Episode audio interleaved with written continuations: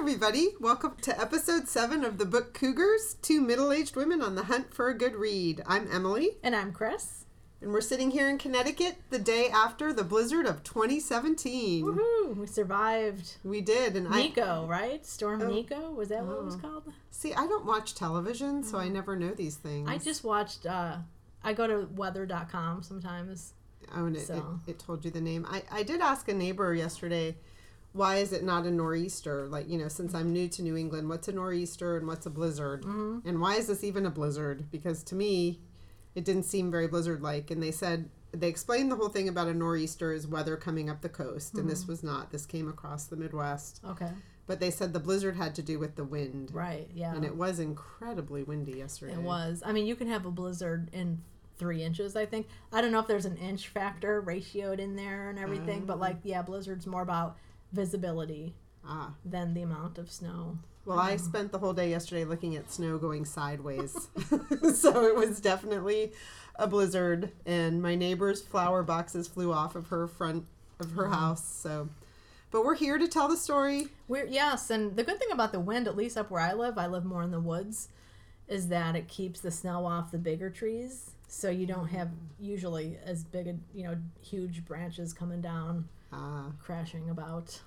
well, I was naive. I didn't think the storm was coming because on Wednesday it was almost 60 was almost degrees, 60, yeah, right? yeah. So I stood by my wood pile and I was like, nah, nah, it's not going to come. It's going to be rain. And then it did come, and now my wood is covered in snow. So, as my brother said, you made a bit of a rookie mistake. so now I know, believe it when they say it. And uh, 50 degrees, you know, it was a 50 degree uh, weather difference because by the Yeah. time I went to bed last night, it was 10 degrees outside. Yeah, dramatic. There you go. Yeah. All right. So we had a little bit of a follow up to talk about about the whole Miss Mrs. Ms. conversation that's happened because since the last time we recorded, we went to see Hidden Figures. Oh, right. Remember that, Laura, Emily, and I went to see it. And what was really cool, we went to the early show, like what eleven ten or something. And as we were walking in, swarms of middle schoolers were walking out. A whole school took their seventh and eighth grade classes to see sudden uh, Hidden Figures. Yeah, it was great. Yeah, Yeah. really and we fun. asked the kids as they were leaving, did you like it? And they all seemed very much in favor of the Yeah. movie. So that was really exciting. Yeah. Yeah. That was good. And so there was a there was a character in there, uh, a white supervisory manager person, and then of course the African American characters, the women, were always referred to by their first name, and then they called her Mrs. whatever her name was, and by the end of the movie, the white manager woman called the other character Mrs. whatever her last name was. I'm sorry, I don't mm-hmm. remember. Which was kind of cool because you know for like the third week in a row or six weeks, I guess technically, this issue has been kind of coming up in our reading and in conversations, and now in a movie to show, in this case, status, mm-hmm. equality. E- equal status. Yeah. Yeah. So yeah. it's kind of Yeah, that was, and that happened towards the very end of the movie. Mm-hmm. I think it was the end of the yeah, movie. Yeah, yeah. and so that was really um, a lovely end. I loved that movie. I did too, I'm really yeah. glad we saw it. yeah. Yeah. And it's based on, I actually had that in our segment about um, adventures, but it is based on a book by Margot Lee Shetterly. Mm-hmm. So if anyone wants to read the book, Uh, actually, did Laura? Laura has it. Did Laura has it? No, she hasn't started it yet. She has a ton of other reading she's doing, but Yeah. it's sitting there. Very It's gonna get read. Yeah. Yeah. Yeah, and I just saw or heard too that it is uh, Hidden Figures is up for a Best Picture Mm-hmm. award, but it's now the highest grossing film in that category, up for Best Film. Of, of yeah. the 10 up, up Yeah. for the Academy Award. Oh, Yeah. Mm-hmm. that's interesting because there's some heavy hitters there too. So that's great. Good for them. yeah, totally Yeah. Wonderful. great film. All right, Should we move on to what we've just read? yeah, I've been busy. Should I start? yeah, go for it. Okay. I read the book Milk and Honey by Rupi Kaur. It was a really short little book. I read it one Saturday morning just in bed before I got out of bed. And it's a book in verse. Rupi Kaur is a pretty um, well known spoken word poet. She has a TED talk you can look up. Actually, I'll put it the link to it in the show notes. And she had beautiful line drawings throughout the book as well. And um, I think when I talked about it as one of my upcoming reads, I, I implied that I thought it was going to be a bit of a downer, and actually, it was it was more hopeful than I expected. I mean, she's someone that suffered um, from a sexual assault, but she really she deals with that in her writing in this book. But then she also talks about finding love again and healing, and so it was more uplifting than I expected, and I really enjoyed it. Milk and Honey by Rupi Kaur. Good to hear. All right. Uh, what I've just finished, actually, just last night, uh, a graphic history. It's called Queer: A Graphic History, and it's by Meg John Barker and Julia Scheele. How would you pronounce that? It's S C H E E L E. Um, and I, it was on display at our library. It's a new book. They had it on the young adult Hmm. new books, it, which is how they're shelving it as a YA. It's definitely not. Uh, I, I think it's great reading for adults too. If you're interested in queer theory or you want to kind of understand the pronoun issues or pronoun discussions that are going on now about, you know, like she, they, Them. them. Yeah. Yeah. Um, this this might be a helpful book for you. I when I was in graduate school in the '90s, I got into queer theory. It was really just starting at that time. This book is a great introduction to the thinkers who started the field of queer theory, what the major themes are and issues and areas, what some of the conflicts are with, say, feminism uh, and other theories, race often gets left, at least early on, often got left out of a lot of conversations around queer theory. So it's just a great, it's either a great introduction or a great review if you've been away from it for a while and want to get your feet back in. At the very end, they have a, a section for uh, resources for more uh, reading if you're interested in doing that. Everything from, you know, the more uh, complex, complicated, unreadable queer theory to uh, books that are a bit more accessible. And that was one of their intentions in writing this book was to create an introduction that was more readable for non-academic types. Perfect. Yeah, because queer theory it's a theory, but it could also be applied to activism in this day and age. It's something we all need probably more than ever, it seems. And I love that they put it in the form of a graphic novel. What Yeah. a great idea. It's really cool. So it's it's kind of fun to see a lot of the theorists, there's Foucault, uh, depicted. But you know, it brings it to life a little bit more. Good book. I totally recommend it. Again, that's Queer: A Graphic History by Meg John Barker and Julia Scheele Excellent. And good for our library. Totally. This is the Yeah. Guilford Library? Guilford Library, Yeah, yeah, and it's good. from Icon Books. They have a lot of great stuff. They do a lot of um, graphic histories and introductions. I actually have one at home that I didn't put two and two together until I was looking at this. It's Literary Criticism, a graphic guide, which I picked up because Hmm. it looked fun and, you know, who doesn't like a little literary criticism Mm-hmm. Right. study in their reading repertoire? So um, I picked that up and we'll read it in the future, I'm sure. Very good. Nice. The next book I read was Cruel, Beautiful World by Carolyn Leavitt. Um, the this is set in the late '60s during the time of the Manson family debacle, um, and it follows three characters: Lucy, Charlotte, and Iris. Um, let's see, Lucy and Charlotte are sisters, and Iris is their mother slash sister. I'm not going to explain that anymore.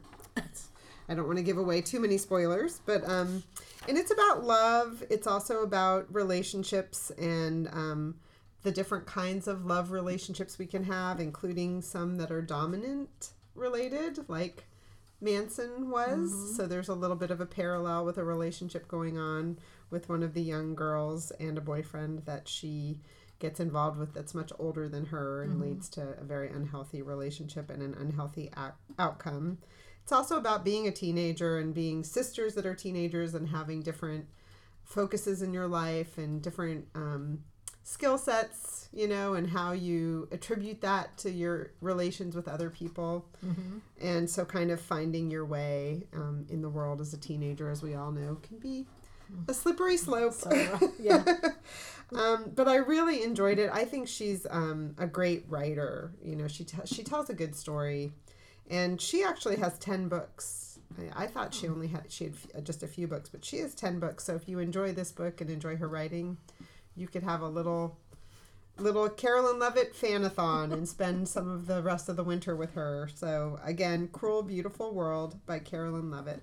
That's cool. I love that when you find a good book you enjoy and then you find out the author has a, a whole backlist to tackle. Yeah, and she was a Booktopia author. I think Booktopia Bellingham, and um, the book that was just out for some reason I couldn't get, so I read one of her older books and really enjoyed it. So, you know, I haven't, I definitely haven't taken a straight path to towards her writing, but certainly would be happy to pick up more of it. Mm-hmm. You know, this one I think was in the new section of our library, which is why it caught my eye. But um, I had read about it, and she lives in the New York area, so I've noticed she has a lot of um, events around. So That's I might cool. try to catch up with her. Nice, yeah, yeah cool.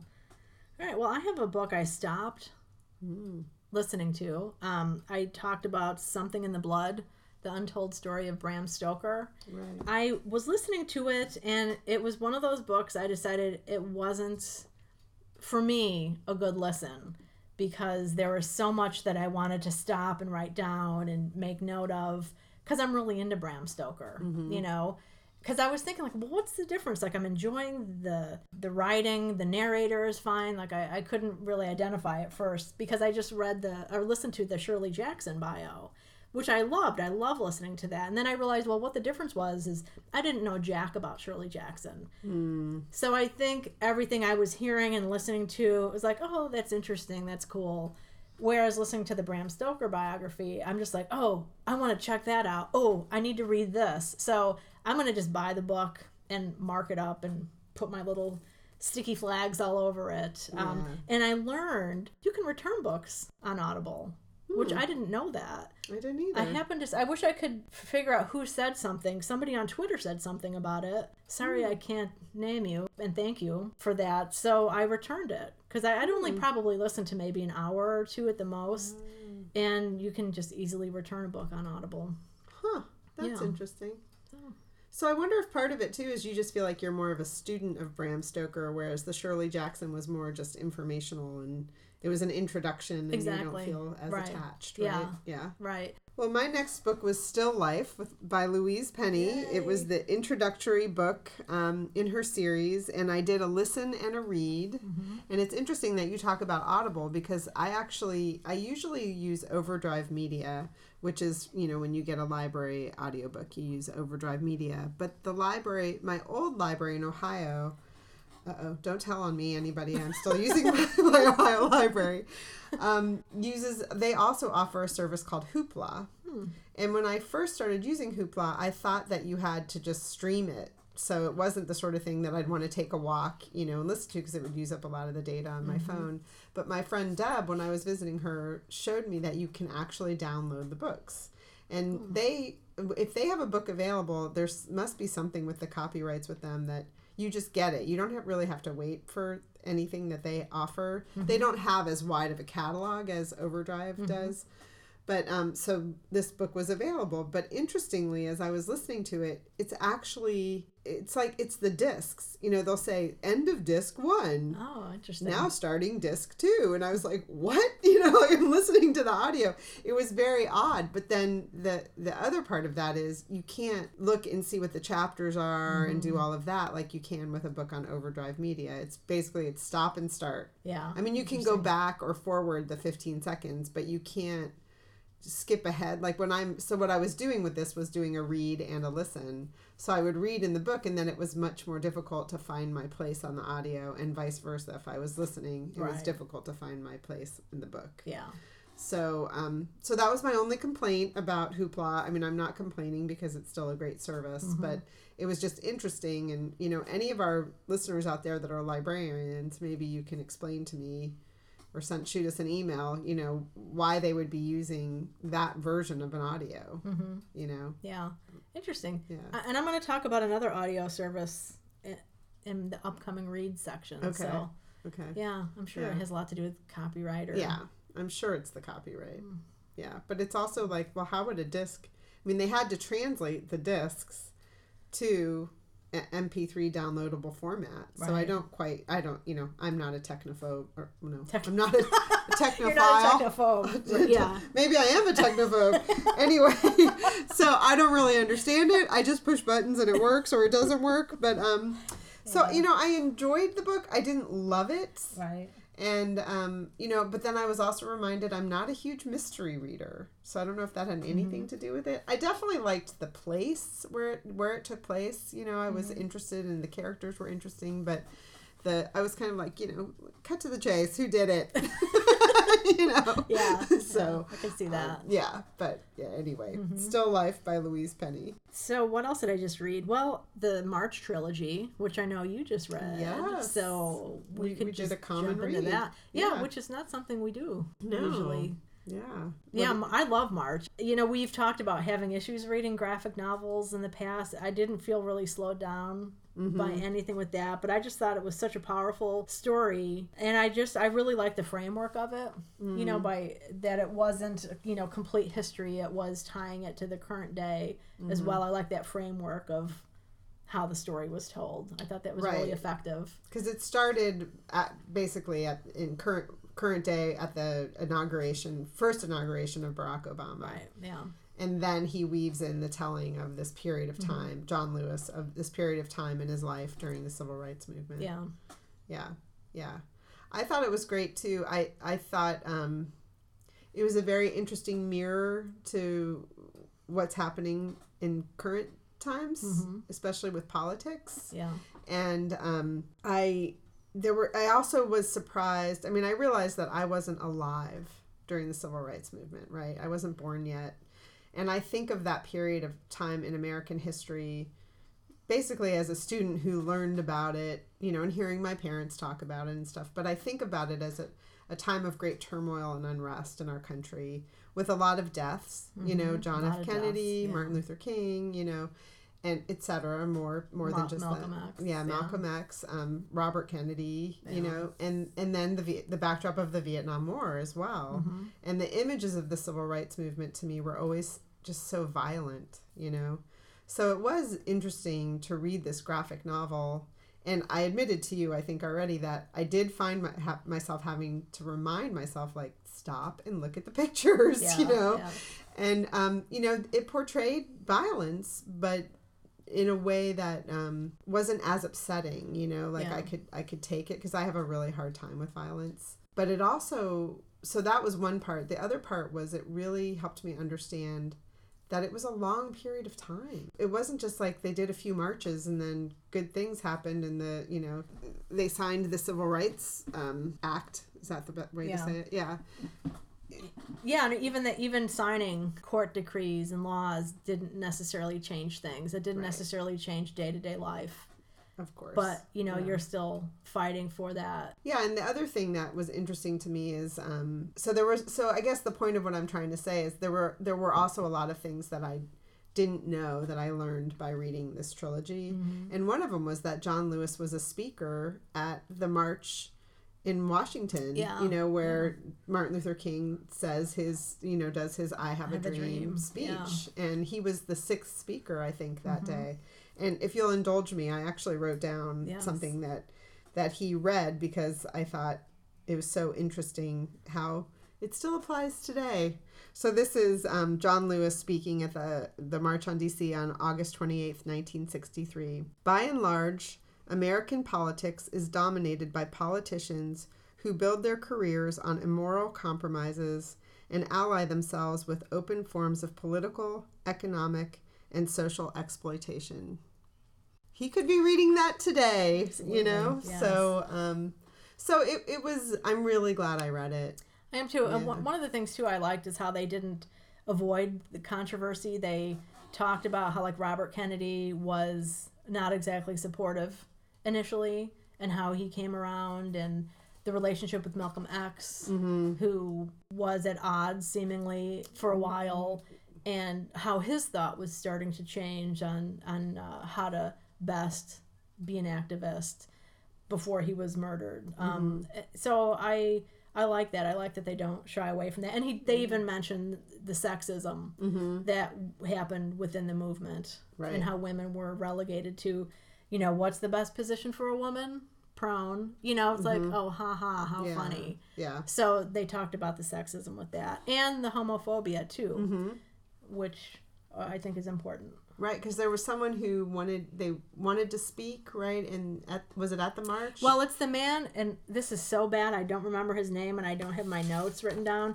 He was the guy who actually organized the march on Washington, and there was the Big Six at the time, where uh, they kind of argued amongst themselves whether or not he would be the good one to do it because he was considered a political liability because he was gay. Right. Even though he wasn't like gay out in the mainstream, mm-hmm. everybody in the movement and most people knew he was gay. But he ended up organizing it anyway and obviously did a hell of a job. Right, but they were afraid he was going to distract from the message. Exactly, You know? yeah. So that's the thing that the trilogy, I think, it made you understand the complexities. I mean, even John Lewis and Martin Luther King had some disagreements, you know? Right. Yeah. So I learned a lot. The other thing, um, and I don't feel prepared to really have a conversation about this because I have no, um, I'm not coming from a base of any knowledge, but it did make me curious about the fact that the Vietnam War began and so it almost it's almost like it distracted from the civil rights movement and it made me wonder had that war not begun would there have been a little bit more work done and maybe we wouldn't be in the position we're in today you know that um, I think a lot was. Le- I think there was kind of like a let's tidy this up. Let's get the act signed. People are there's a lot of unrest, and we've got this war going on. And you know, I think Johnson got a lot of pressure to sign the bill. And you know, I'm glad it got signed. But I guess I'm just saying, as a society, I'm I'm not sure that we didn't get distracted by the war and Right. not continue on the path. You know, Exactly. And it, it's one I think everybody should put on their Yeah. list. and it's a trilogy. reading. So Yeah. there's March Book One, Two, and Three by John Lewis. Yeah. I wonder if they'll probably come out with like a combined edition, don't you think? Is there one I already? know. I haven't seen one, but Okay. uh, that's a good question. All right. What's going what's next? I have more that I read, or do you have more? Or are you That I've just read? I don't. okay? I've got two more. Actually, well, we have Okay, our what- joint read. What is up right? with this? I, I thought you were going to be so busy with school reading, and now you're like a reading machine, just chewing up those pages. It's been cold. It's been cold and dark. Um, well, this one I got to because it came in as a, um, you know, a, on. Uh, what am I trying to say? Audio through the library, and it was a pretty short listen. And you know, I do a lot of walking and cooking, and my dear friends Deb and Diana, um, for the holidays, gave me a, a portable speaker, which has changed my life. Excellent. because I used to walk around with my phone in my little bra strap, like on my shoulder, so I could listen. But when you're cooking, it's like you know trying to do owl ears and listen. But now I've got this portable speaker, so I can be oh. cooking and frying onions and still hear my book. So Nice. And she's a great cook, Life-changing. everybody. oh, I just had a yummy. What was it? It was a salad. It was what was it? curried chicken salad. Curry chicken salad. Delish. Thanks. Keeping me going for Yeah. this recording session. I love to cook for people. Um, so I got this book, which I've been really wanting to um, read or listen to, and it's called Hillbilly Elegy: A Memoir of a Family and Culture in Crisis by J.D. Vance. And the audio, he read the audio and uh, he narrated it. He read the audio. He narrated, um, and it was really good. It he grew up in Middletown, Ohio, which is a small town 40 miles south of where I was born and raised, and spent the last 20 years. And he refers to it as Appalachia, which is so interesting because that is not a part of Ohio. I think of more southern Ohio as Appalachia. But as he talked about it, I realized, you know, obviously it is. And, you know, my kids both played soccer and basketball and things like that. And we would play, you know, those schools. And um, it is, it is, there is a Southern mentality there. And there's also, you know, unfortunately racism, which he did not talk about that at all. That's not the point of this book. The point of his book was really about how a young boy growing up um, who was very much affected by poverty and also by, unfortunately, the heroin epidemic that is rampant in Ohio and other parts of the country. His mother um, ended up becoming drug addicted, and he had this lovely grandmother and grandfather, Mamaw and Papaw, who helped to raise him. And he ended up um, rising above his position and ended up in Yale Law School. He went to Ohio State University, then went to Yale Law School. So he talks a lot about um, social capital and how um, important social capital is, and so how difficult it is for kids who, you know, are um, going to college for the, as first time in their family, which has a I can't think of what I'm trying to say, but he, you know, he was able to go to college, and it wasn't because he had role models for that. It was because he was encouraged by different people along the path of his life, and he talks a lot about that. And he talks about getting to Yale Law School and um, being surrounded by people that were raised in a much different way than he was, and the struggles he had with that. And I mean, outside of the struggle of just being in law school and having, you know, to be studying all the time, and Yeah. um, and you know he's he's been in the limelight a little bit because after the publication of this book, he's on C-SPAN and things like that, um, talking about Trump and the appeal that Trump has in Appalachia. Because he, he grew up in um, southern Ohio and parts of Kentucky as well. Because I think my mom and papa lived in Kentucky for a while.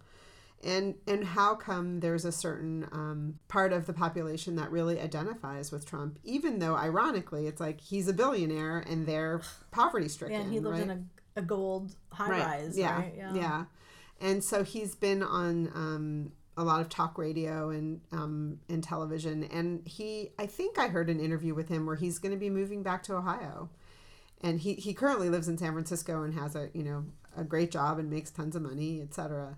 But I wouldn't be surprised if he runs for political office. I wouldn't be surprised if we see him at some point, you know, in the future. So I highly recommend it. It was a great listen, really fast. I think it was about seven hours, and um, he did a great job, and I learned a lot by listening to it.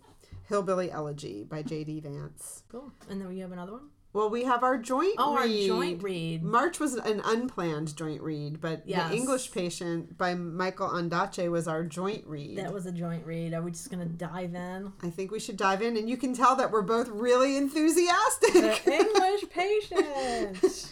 Published in 1992, it won the 1992. Man Booker Prize. Do you want to start? Or you Yeah, want I could to start. So the English patient, I had a hard time. I, I got angry at, at at one point with the with the writing. I was like, oh, just get on with the story already. Um, we're not going to go into the plot or anything. No. You all could Yeah. look that up if you're interested. But basically, it's it starts with the English patient and a woman. The English patient's a burn victim. He's in bed. He's dying. She's there with him, a nurse taking care of him. She's only 20 at the mm. time, which, you know, you think she's been a nurse throughout World War II, and it's the end of the war. The war is pretty much almost ended.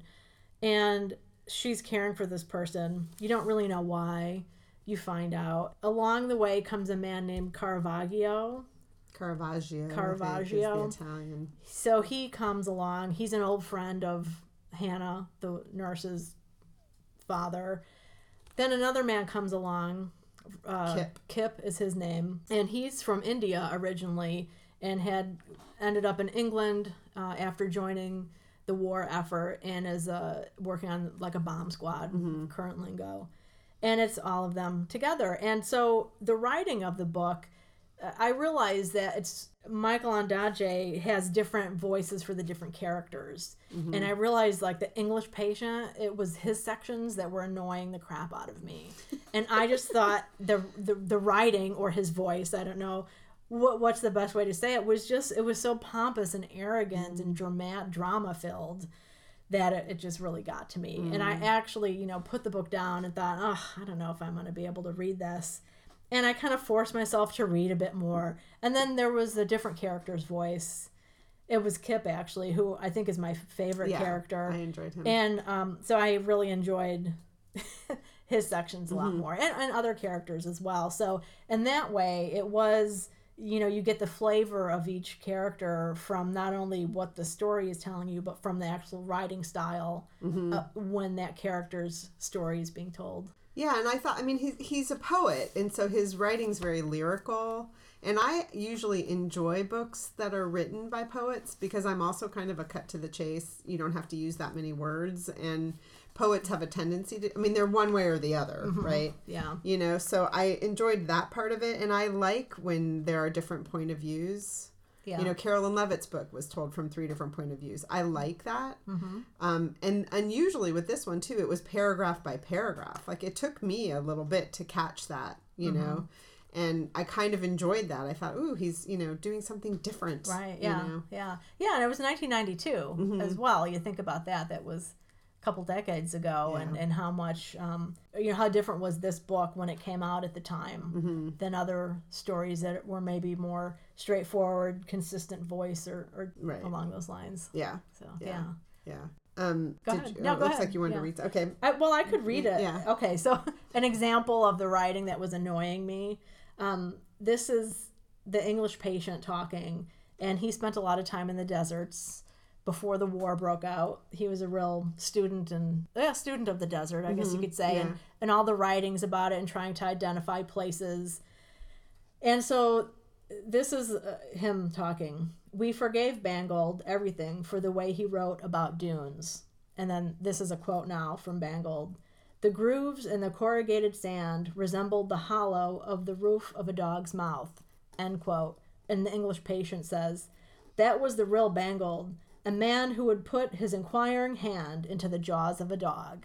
And I just thought, oh my God, really? Like, you can see the corrugated grooves of a dog's mouth just by the dog yawning. Right. But like said that over dramatic, like Very putting dramatic. his hand in the dog's mouth. yes, So that was when I just thought, oh, I don't know if I can get through this book. Which was like what that was page 126. I just closed it. So that was Yeah. like a good chunk of time into it. And then after that it actually picked up a little bit more. And then I got to kind of mock him in my head when he came up again. well, lucky you, because the first time I looked at a page number, it was 15, and I was like, uh oh. I gotta wait. And then I looked, it was 19, and I was like, you have got to stop looking at the page numbers. I actually, for the first time, I don't use, on Goodreads, you can track your reading, you know, like do an update. and I did yeah. it with this book because I wanted to see, like, you're making progress. You're at 30%. Um, I didn't love it. Yeah. But I have to say something interesting happened, which is um, I went to see a movie. It's nominated for best foreign language film. Um, you know, and, and for the Oscars is nominated, and it's called Land of Mine. It is not uplifting. It is a very difficult movie to watch. I want to say that from the get go. It's about, it takes place at the end of World War II, where German soldiers are kept as POWs Oh, in yeah. Denmark. And um, these are children. They are 13, 14 year old boys, and they're kept as POWs to defuse landmines along the coast of Denmark. Incredibly difficult movie to watch. Very well made, but incredibly difficult subject matter, obviously. And so, what was interesting is then reading the part of the English patient with Kip, whose job was to be diffusing all of these bombs left all around Italy.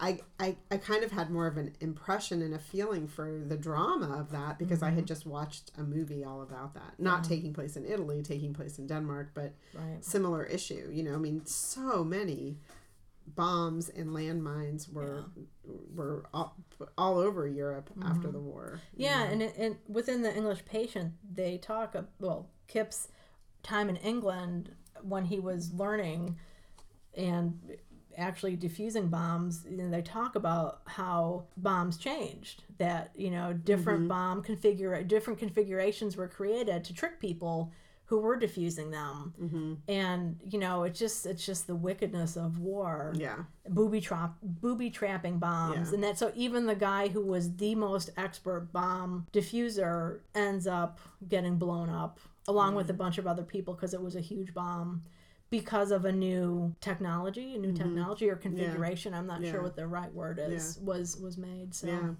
yeah, yeah. it's just vile Ugh. Well, it was a long war, so the types of bombs changed over the course Yeah. of the war too. And then even like putting bombs in musical instruments. Mm-hmm. That's something that's mentioned too. That so when homeowners would come home and open their piano to sit down and play, they'd get their fingers blown off, Right. which is just horrific. yeah, I'm sorry, people, to be talking about yeah. horrific things like that. Well, it wasn't. I mean, it was. It wasn't a happy book. I thought, and this is the thing I have to say. I thought it was a love story, Mm-hmm. and it is kind of a love story. Yeah, but like the way Wuthering Heights is a love story, right? Like, Yeah, it Well- was not my kind of love story. Let's just say that. yeah, I think too. Like, uh, so many people love this book, and other people don't love this book, and I'm wondering if it has to do with what age you are when you read the book, maybe, or what's going on What's in your life. in your Obviously, life, that always impacts things because. yeah, I didn't. I, I expected a love story too, and didn't get Mm-hmm. That. I, but I, it's amazing like what he packs into it. I mean, there Mhm. are, you know, women's issues in there. Mhm. Um, the race issue Mhm. obviously is involved quite a lot. Yeah. Yeah. Well, I can't say I recommend yeah, it. yeah, I didn't love it. and I was really excited at six o'clock this morning when I finished. I was like, woohoo! I did it! And I wasn't, we were supposed to record tomorrow, so Yeah. we changed our plans yesterday, so I had to really push through it Yeah. last night, but, which was I mean, probably good. I'm happy to have read it because it has been. It's as I said, it's been on my TBR for 25 years, right? Um, I'm happy to have read it, but wow, it, yeah. Check. glad to have it over. yeah. So right. yeah. So later we're going to watch the movie. hmm At least we think we're going to watch the movie. We're gonna start the movie. we're going to We'll see, see. if we want to finish it. Yeah. and then we're gonna um, record our thoughts about it. So I'm not sure where Chris will plug that in to this particular episode, but Yeah. we will be back to report on watching the movie. Well, you know, one thing that I'm excited about watching the movie is that Colin Firth is in the movie, Oh, I didn't. which she must just have a small role in it. Hmm. I'm not really sure. And then also, I saw in the news recently that Kristin Scott Thomas, who's in here, is um, currently directing her first film. Ah, So I Wow. don't remember what the film is or anything, but I just said, "Oh, English Patient." So and I think the film. Well, we can come back to this, but I think it was um, out in 1996. 96, yeah. Yeah, so four so, years after the book came out. Yeah. So English Patient. All right, English So, Patient. yeah, so- Michael Ondaatje. Yep. Read it if you dare.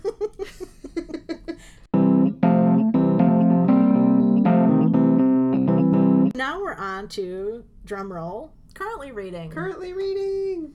Yes. you wanted to go first? Sure. I'm reading The Little Red Chairs by Edna O'Brien, who apparently is her. incredibly prolific Irish Yeah, writer who I've uh-huh. never read.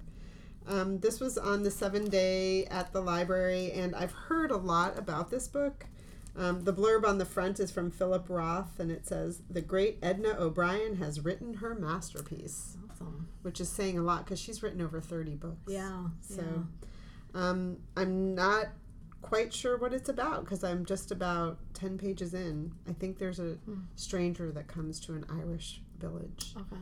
And I went to Ireland a couple years ago and loved it. So I'm excited. So you to were be- a stranger in an Irish village. I was a stranger in many Irish villages because I did a walking trip of Oh, Ireland. cool. Yeah. Nice. So I'm um, really excited to step back into Ireland via this book.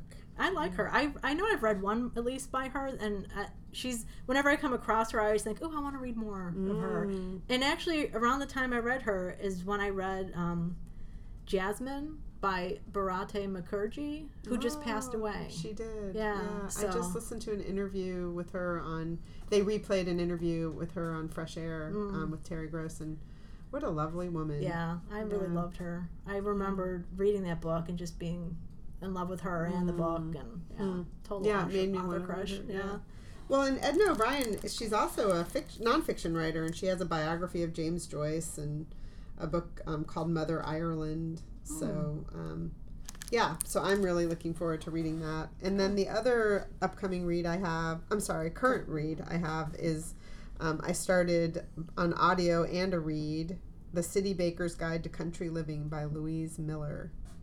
Which I don't know much about, but I've seen it around for many months now. So. cool. All right, well, I'm currently reading. I'm listening to Macbeth. It's Mm. the Folger Shakespeare Library's dramatic adaptation of it, which is really cool.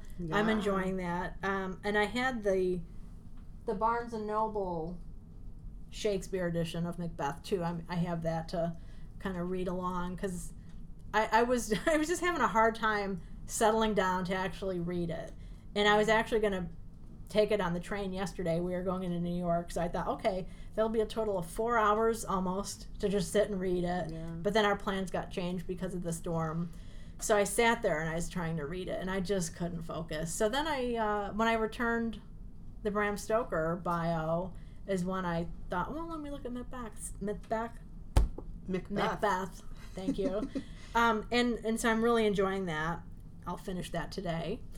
And then I am reading 1984. Ah, that's a very popular book right now. Yes. And that's I- by Orwell. Orwell. Yeah. right. I just Yeah. started it last night too. And I read it in high school. I think I mentioned in a past episode. And I it I, I remember reading it. You know, like I'm remembering the story and remembering me reading it, which is kind of cool. Because I remember thinking it that while this is kind of a cool book that he's my teacher's having us read. I'm not sure that I read it. Yeah. Yeah, I don't remember reading it.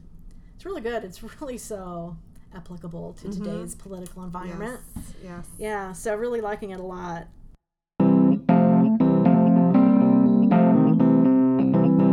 So next, Recent adventures. Biblio Adventures. Yeah. Biblio Adventures. Biblio Adventures. The only one I had was our trip to see Hidden Figures Mhm. with Laura, and um, we went to a really early morning matinee, which Yeah. was so fun. so I haven't fun. done that in a long time. Yeah.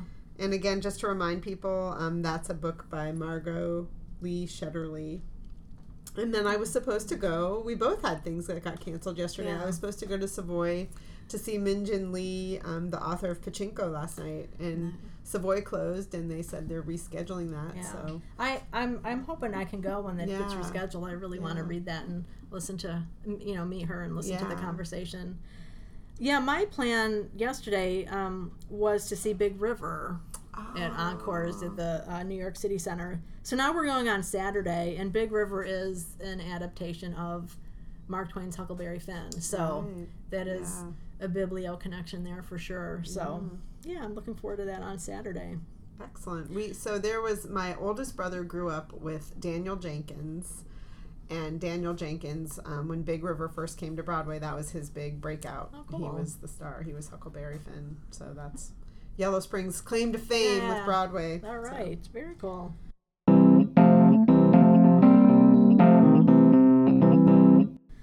Right, so then now we have our upcoming jaunt. We have a joint jaunt yeah. coming up uh, next next week. Friday. We'll be Yeah. heading to New York City. Well, you'll be there already. You're going for a couple days. I'm just going in for the day. Right. So I'm going in on Thursday to see George Saunders and Colson Whitehead. Um, and George Saunders' new book is called Lincoln in the Bardo, I think. Mm-hmm. And it's his first novel. He's a short story writer, but this is his first novel. And then Colson Whitehead um, has The Underground Railroad is his most recent book. And then you'll be joining on Friday. We're going to go to the Morgan Library. You have to see the Emily Dickinson. Well, to some people who are going that day haven't been to the Morgan, so Right. everybody will get to do the tour and scope out the library proper and Morgan's office, which is really cool. But then um, the one of the big draws is the Emily Dickinson exhibit that just opened. Right, and then my aunt Ellen was telling me that there's a, uh, some sort of Swedish exhibit. Yeah, Swedish Masters, I think. Yeah. Yeah, they have multiple exhibits going on Mhm. at the time. You Mhm. know, Yeah, there's um like maybe three at a time. I think they have two big exhibit rooms, Oh, and then on the outside wall of one of the exhibit areas, they've had different painting exhibits and some statuary and stuff like that. I think.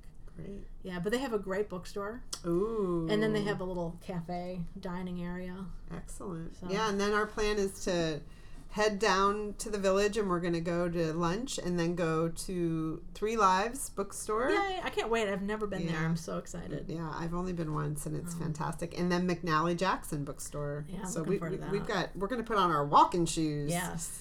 And um, we will try to post pictures on Twitter and Facebook so you guys can join in some of the fun Yeah. as we're, we're doing it. Sounds good.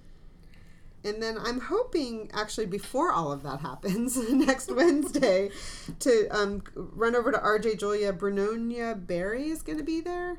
And she wrote um, a book that I really enjoyed called The Lace Reader.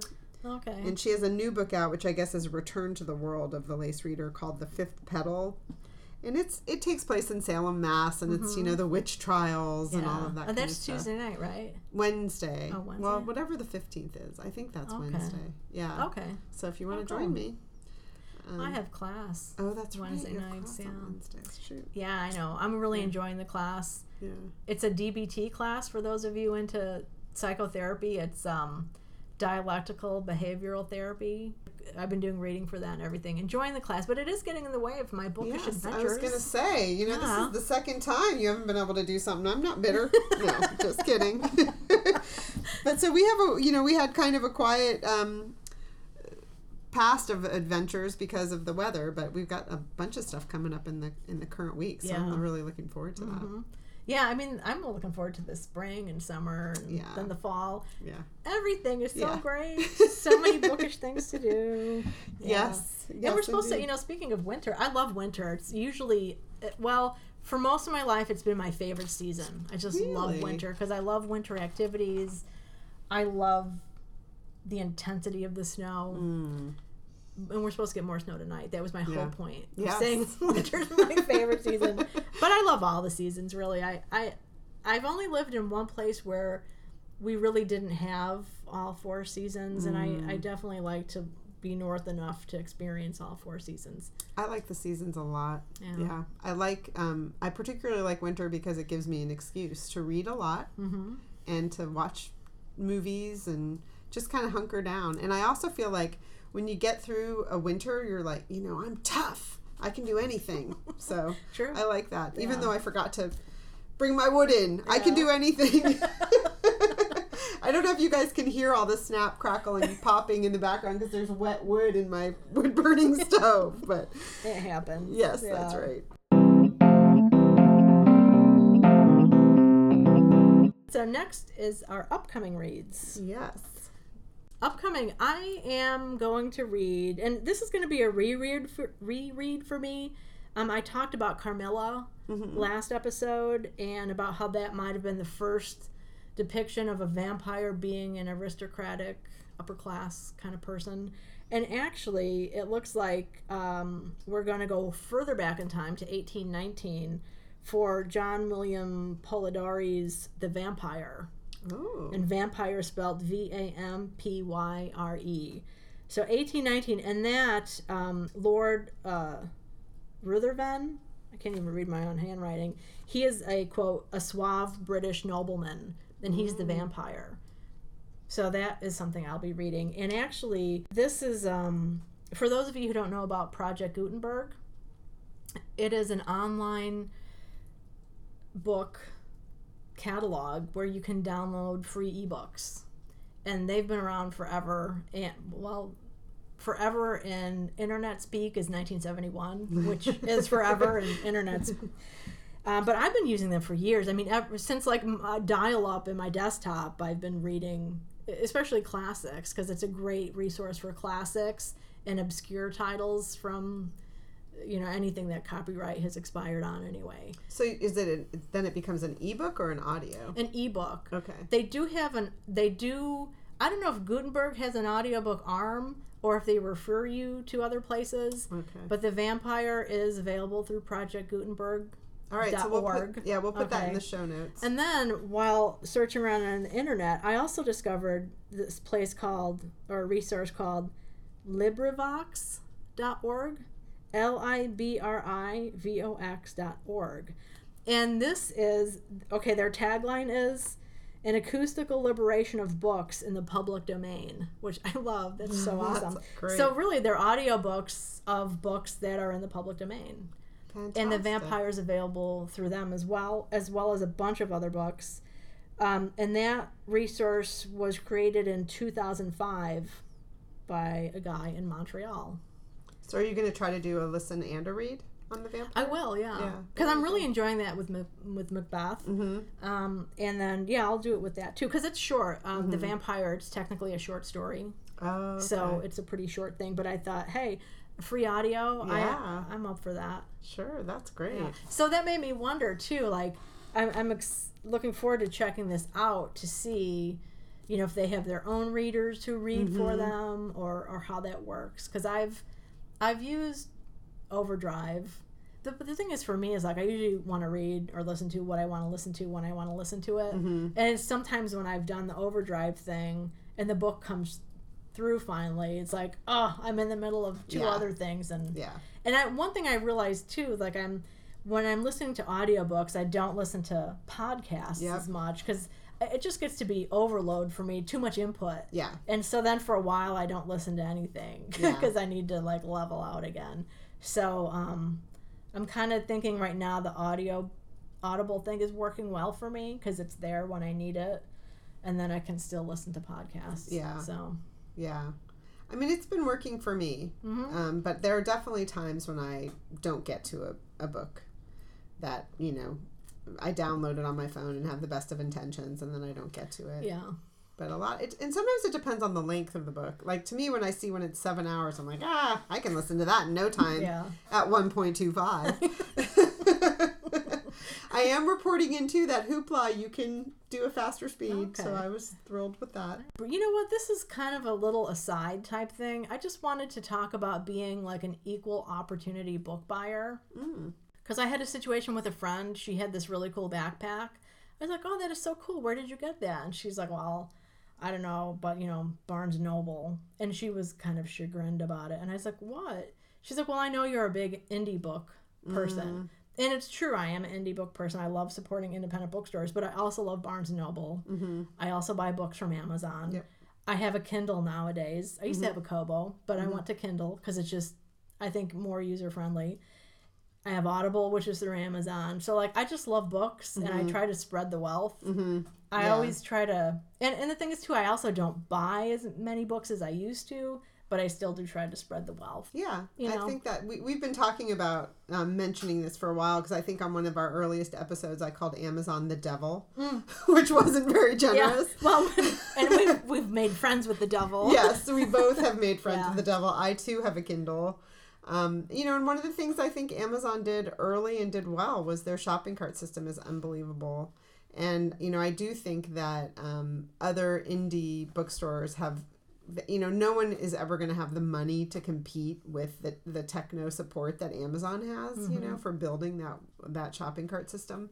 But I think now uh, shopping cart systems for independent bookstores have gotten much better. A lot of them also offer that 99 cent shipping. Yeah. So it is easier to shop from a distance from indie bookstores because I know a lot of the issue for people is they don't necessarily have independent bookstores close to them. You know, I mean, I got in my car in five minutes. I was at Breakwater Books this morning because I needed a box of gift cards, and Yeah. there I was. You know, ten minutes later, back home having bought you know a box of cards and browsed a few books while I was there. So Yeah. you know so that's the other thing that amazon has provided for people is you know if if their independent bookstore unfortunately closed or if they live somewhere where there isn't one Mm-hmm. you know they can still get books delivered to their Yeah, door Right. I like Amazon for like obscure titles. mm-hmm. You know, used. yeah Uh, you know, it's a good way to find something right at a decent price, especially sometimes um, older, more academic books. right They're they can you know you can yeah i buy my textbooks Yeah. that way but i will say that you're also not buying from amazon when you do well that yeah when it's a, you're buying Yeah. from an independent seller Yeah. right yeah. so it's you know it's a we live in america it's not a monopoly yet oh you know what though let me tell you because look Emily and I are obviously big um, library users as well. There is a really cool Chrome extension called Library Extension that will, if you download that, put it on your Chrome. And I just started using Chrome this year. I've been Chrome. Firefox forever. But Library Extension, what it does is when you go then to search on Amazon or Goodreads or Barnes and Noble, your local library holdings will come up. That's fantastic. Did I talk about this last time? No, you put it on Facebook, I think. Okay, yeah. Yeah. So it's a really cool resource, and you can have multiple libraries on there. And when I first downloaded it and installed it, I the Guilford Library, our local library, wasn't listed, so I put the second closest library on there, which is the Branford uh, Blackstone Library, which is great. And I emailed the developer and just said, hey, you know, my local library isn't on here. You know, could you put possibly add it? He wrote me back like within hours and said it's been added. It's all great. Oh, Like yeah. it should automatically update, but if it doesn't, just you know reinstall or something. Yeah. I was like, how cool is that? And it's a guy. The guy. I'm sorry, I don't know his name, but he's doing it as a hobby. Oh, really? Yeah. Oh wow! So so that's a good. If you go to look and you don't see your library, Mm-hmm. give him an Yeah, email. yeah, shoot him an email and he'll he'll get it when he can. yeah. That's fantastic. Isn't that a neat resource? So that's been very helpful for me too. Mhm. When I'm looking for a book, and I'll usually, you know, throw a book or an author into Google Mhm. and see what comes up. And I would sometimes scroll down below from Amazon, but now I mm-hmm. go to Amazon mm-hmm. because I know whatever comes up, I can see if it's available. Yeah. And my yeah. library just kind of pops up, and it shows you book, ebook, and audiobook holdings, Wow. which is cool, and how many they have, That's great. like nine copies available Yeah. or what have you. well, and isn't it kind of an fu to Amazon? Because didn't Oh. Amazon create an app where that you could go into an independent bookstore and scan a book, and then it goes to your Amazon cart or something like that. Yeah. Amazon did some evil things. Like when I was still working at Borders, they did this promotion. If you bought a book from inside of an independent bookstore, you'd get a five dollar off coupon or something like that.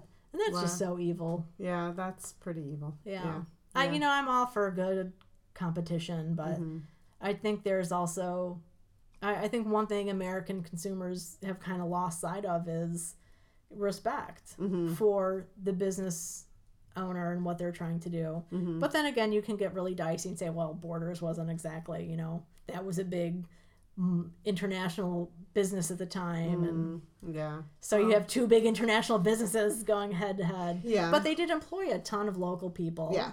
And, you know, talk about a great starting place for people who wanted to be in the book industry. Mhm. Yeah, and I think a lot of it has to do with local dollars staying in the community you live in and, you know, Mm-hmm. things like that and improving the community you live in. And just, you know, look, we go to these book events at, bookstores and sometimes I buy something when I'm there and sometimes I don't. So it's also like, you know, they need people, as Roxanne Coady likes to say, her store is not set design. Right. you know, Exactly. like she needs people to buy things in order for the store to stay open. Absolutely. You know? Yeah. So, um, you know, I, I appreciate that, and I too like to buy from independents as much as I can. My, I don't. I'm just not a huge book buyer. I buy books more for gifts. Mm-hmm. I don't buy books for myself because you know. I live in a 500 square foot cottage, and already the books are exploding, so Exactly, it right. can get really ugly. Yeah. And I used to feel bad if I went to a book event and didn't buy the book. Mm-hmm. But like at Ro- at RJ Julia, I don't feel bad because there are other times when I go in when there's no event going on and I walk out with five books. Right, Or, exactly. you know, Yeah, so it all, yeah. I think, evens out. Yeah, I'm I'm making my way um, with a frequent latte card there. Oh, excellent. I like to go in and get a latte and browse the books. So I always try to buy something. I mean, I know a latte is not keeping their doors open, but Mhm. it helps. It adds up. yeah. I know when I worked at Borders, you know, we had to keep um, track of the event, uh, what was purchased during events, like Mm. category wise. And our cafe always had a bump during Mm-hmm. Yeah. book events, even if Yeah. the book itself didn't sell that well. There's always that peripheral spending happening. Sure. Yeah. Yeah. So, Well, let's see. Are, do you have any other upcoming reads, or shall I move on to mine? another upcoming read. No, I don't really. I mean, my TBR is there, and I have two books. Actually, three books I know I'll be reading soon, but I'll You'll get to them in I'll to future them in the future, yeah. Well, I have some um, that I got through um, the library, so they're on my upcoming reads. One is called Gangsterland, Hmm. which is by Tod Goldberg of Literary Disco fame. Oh, cool. If any of you haven't listened to the podcast Literary Disco, I highly recommend that you do. They've been on a, a bit of a hiatus, so really, I think they have one or two in the last six months, Yeah. really. But you could, if you enjoy it, you can go back and listen. I think they have a hundred episodes or so. I think yeah, they. Yeah. Yeah, and he's a pretty irreverent guy, and um, this is a book that's about gangsters, which is not something I usually read. So I'm interested to know what his writing style is like. Mm-hmm. yeah, and- that's interesting. yeah. I look forward to hearing about yeah, that. yeah.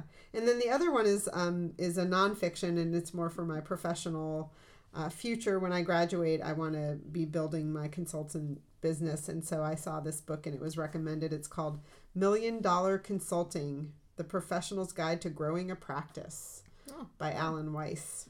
So. It sounds a little pompous, but but you know I'm hoping it has some uh, practical advice. So I'll get I'll I'll let you know how I do with it. excellent. Yeah. All right, all right. Well, we're gonna sign off, and when we come back, we'll talk briefly, or maybe not so briefly, about the movie version adaptation, I should say, of The English Patient. Right. All right, Book Cougars, we're back. We just watched the movie, The English Patient. Back at ya. Three hours about, right? Yeah. No, was it three hours? Yeah. I feel like it's midnight. it's not, and it's but I feel like technically what time? It's 11, se- oh, 7 11. 7 Eleven. 7 11. Well, we like the book better now that we watched the movie. Yeah, isn't that neat how that happens? Yeah. Yeah, yeah. I have a, a newfound respect for the book. I love, I enjoyed the movie, I, I have to too. say. Yeah. Yeah. I think it holds up Yeah. well. Definitely. And I looked up and saw that it won Academy Awards for Best Picture, Best Supporting Actress for Juliette Binoche, Best Director, Best Cinematography, Best Film Editing, Costume Design, Original Music Score, and Production Design. Wow. Not bad. Not bad at all. Yeah. Yeah. Yeah, no, I enjoyed it. Yeah. Well, we were talking briefly afterwards, and Emily said we should be recording this. So, because we started talking about things, differences, because there, there are differences um, from the book, and one of the big things that we talked about is the kind of the downplaying that of Kip's relationship with Hana.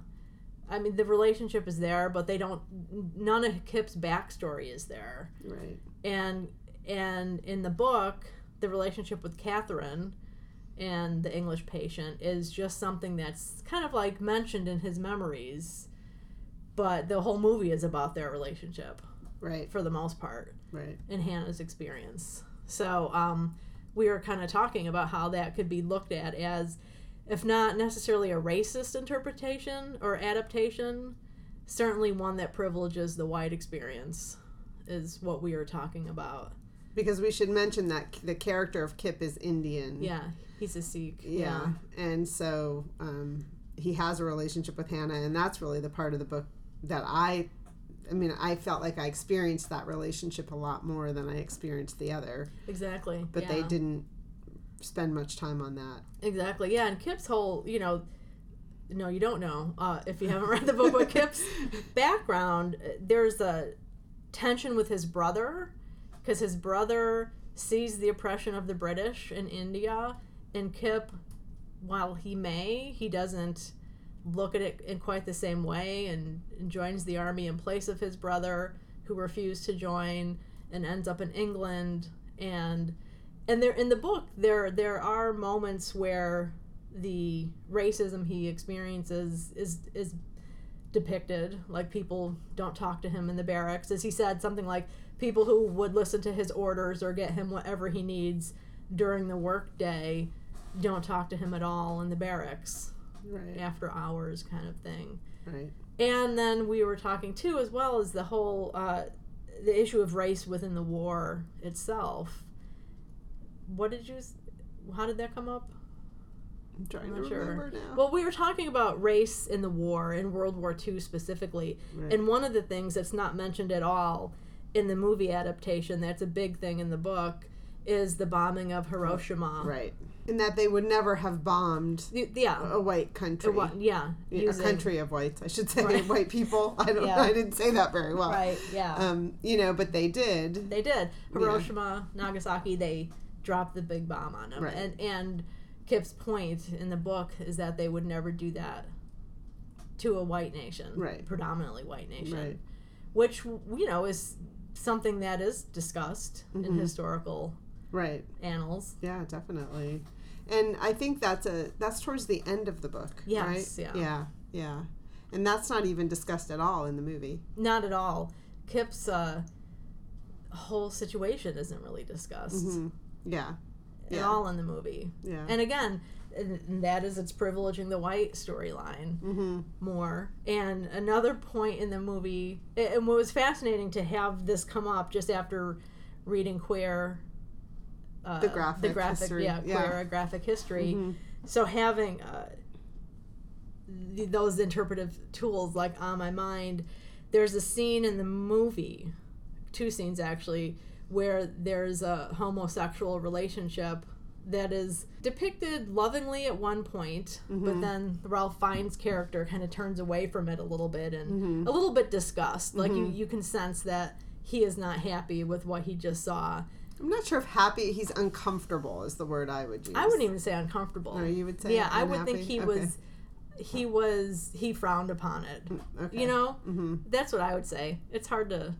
I would. I think in, there's two scenes. I think in the first scene he was uh, surprised. That's the feeling I got. And then in the second scene, I think he was uncomfortable and disgusted. Hmm. See, I take it differently. I think in the maybe in the maybe he was surprised, like he didn't have a facial look of surprise. It was one of more of those things like I didn't expect to see that. Right. But I'm a, you know, a emotion a non emotional man, so I'm not going to show any reaction on my face. But the way it was shot, it was obviously not an ex. Well, okay, so it maybe this is what I think. Backing up, Okay. I think that scene just set up the issue of homosexuality. Yes, I That's pretty much what it did. I would agree. It set that that up. And then Yeah. in the next scene, they're driving in vehicles, and Ralph Fiennes' character, the man who plays the English patient, is the passenger, and the driver is a white British man who's having a love affair with one of the Guides, local guys, Yeah. local guides, hmm and Who's sitting on top of the car? sitting on top of the car, as it's driving and he leans over and the guy feeds him something and so there's also that there's Mm-hmm. that issue of this is a a sexual relationship but the younger man who is the non-white man is on top of the car almost being fed like an animal you Mm-hmm. Yeah. could say Yeah. you know Yeah. and there's the white man driving the car who says to Ralph Fiennes' character you know this seems to- I, I can't remember the line exactly but that when you find yourself here this seems natural to him. Because apparently he hadn't expressed his desire or this was the first time he had male male desire but then what happens right after that well what happens is at first ralph fiennes character is kind of looking disgusted yeah. but then he softens and realizes that this is okay and he actually even touches the other man Mm-hmm. and you think oh that's so great at least i thought like oh good that's so great he's not a homophobe Right. but then what happens a split second later is a big old accident because the guy on top leans down after the guy, you know, pounds the car and he falls off the vehicle. Right. And then the guy turns and they have this big old accident. Down a sand dune. Down a sand dune. And, Yeah. and the other cars follow and it's a big mess. And it's just, I said to Emily, it's like, that is the cost of homosexuality in a movie. Like you can't have it depicted without something bad happening. So, and I thought, why did they even bring that in to the movie? Mhm. Because, you know, I just don't understand why. Yeah. They could have had an accident for any number of reasons. Because I know why the accident happened to set the scene up with the two characters who could be alone together for the night. Right. But why did it have to be caused by Why? the homosexual Exactly. love? You know, Exactly. love love moment together. Yeah. But it wasn't even part of the book, was it? Did No, miss it? I Okay. never. No, I didn't catch it if it was in the book. I Yeah. So that's why it's even more weird that they would create a scene Right. that makes sense for the movie plot, but why make it a homosexual scene? Yeah. Why not just have a tire blown out or Right. or who knows what else? Well, and as a mother, you know, I was watching that scene with a different perspective because my kids used to ask if they could sit on the car, you know, like if we were driving down a long driveway or something, and I would say, that's ridiculous. I would never let you do that, you know. So I wanted to say, see, this is why you don't sit on top of the car as you're driving across the sand dune, you yeah, know, and you don't lean over it Yeah. over the window to get a piece of candy from, from your the driver. Yeah. Anyway, that was weird. that was That's an odd Yeah. scene. I would Yeah. love to read some reviews about that, or I wonder if there are criticisms yeah. uh, From about back in the day. Yeah. I mean, it came out in 96, so Yeah. you'd have to go back and see. yeah, But I mean, I thought it was beautifully filmed. totally. You yeah, know, so I gorgeous. understand. I could see why that. it won all Yeah. those awards. Yeah, Absolutely, very sensual. yeah, Rich. and also back in the day, they used to make movies that were three hours long. Now, if a movie's an hour and a half, everyone's like, "I gotta go. I gotta check my phone." Yeah. You know, so um, so it was kind of nice to Mm-hmm. just relax into a long story. Yeah. You know, And there was more nudity, at least female nudity. hmm there was not enough male nudity. There was no male, male Exactly. nudity except That's the one, point. like just chests. That was Yeah. it. Yeah. No, but plenty of scenes with the women Yeah. laying naked next to their fully clothed male, male parts. Yeah. Well, you know how that happens. Yeah. happens all the time. all the time.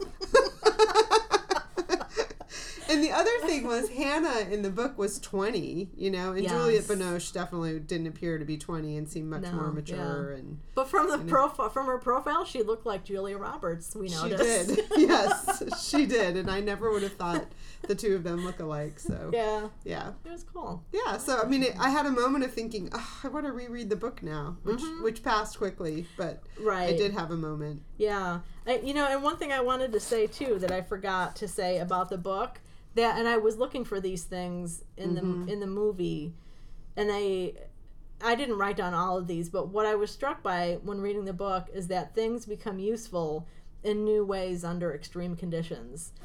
And some of the things uh, that were represented with that are that books become stairs.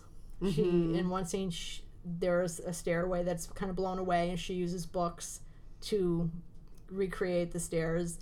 She uses a crucifix to make a scarecrow to keep the birds away from the food she's trying to grow. A thief becomes a spy, which mm-hmm. is really great because mm-hmm. you know they the powers that be see the skills of a mm-hmm. thief and give them official sanction to be a spy.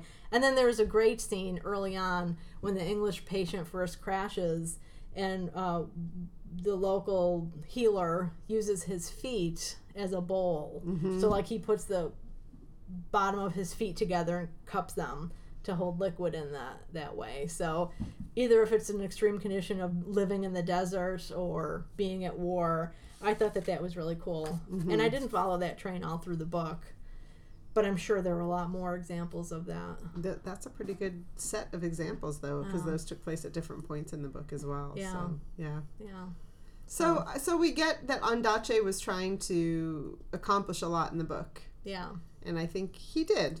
Yeah, I think he did. Yeah, and I yeah. think I like we were both saying we appreciate the book a lot more. Yeah. after seeing the movie with some things that are highlighted more and expanded upon more maybe and then other things that were completely left out made us appreciate those parts in the book even more Yeah. Definitely. Yeah. good well Yeah. this is a great uh, exercise Yeah, I've always dreamed of having a. I think I said this to you when we first met of doing a book club that's um, reading books that are movies that are about to come out. yeah You know, and then going to see the movies because I really like to do that, and I I never like to see the movie first. I always like to read the book first. Yeah. So Yeah, that's cool i Yeah. generally uh, well I used to definitely be like that, and that's why it's taken me 25 years to, to get to this book because it's like, no, no, I want to read the book first. Right. Finally read it, but I now I- some, I guess it depends on the movie. Mm-hmm. Now I'll gladly go see a movie before I read the book. Doesn't always work that way. Sometimes I want to read the book first, yeah, but I I love adaptations I and just too. seeing how yeah, how they do things differently. yeah, yeah. I agree. Yeah. Yeah. Well, we should do this again. Yeah, we'll have to We'll have to. figure out what book to do to read. Yeah. Is there a book that you have been wanting to read with a movie adaptation? No, I think I thought of this when Brooklyn came to the Madison um, book, the Colm Toibin Mm-hmm. book, remember? And um, you and I talked about it, like, oh, let's read Brooklyn and then go to the movie. And then it didn't happen. Right. It did not, but we had the thought. So I think the hard part is not hard, but, you know, that it takes planning because you have to look and see what's coming out. And Mm-hmm. Yeah. although now that you can stream movies and things like that, you know, it's not as if you have to catch it in the theater. Right. But it'd be fun to do that, I think. Absolutely. Yeah. you know, oh well, we'll have to look and see. I thought I saw something like maybe on Book Riot, or I don't know if it was Publishers Weekly. Some Mm. book site recently had like 2017 movies coming out based on books. Ooh, so we should dig that up. I mean, yeah. totally. Yeah. All right. All right, Well, everybody. Well, happy reading. happy reading. Thanks as always for listening. Yeah, and if you're looking for us, you can find us on Twitter at Book Cougars, Facebook at Book Cougars. If you have anything you want to share, please feel free to email us at bookcougars at gmail.com. And if you're listening to us on iTunes and like to leave a review, we'd appreciate it. It helps other people find us. Thanks, everybody. Happy So- reading, everybody. Bye. Wow!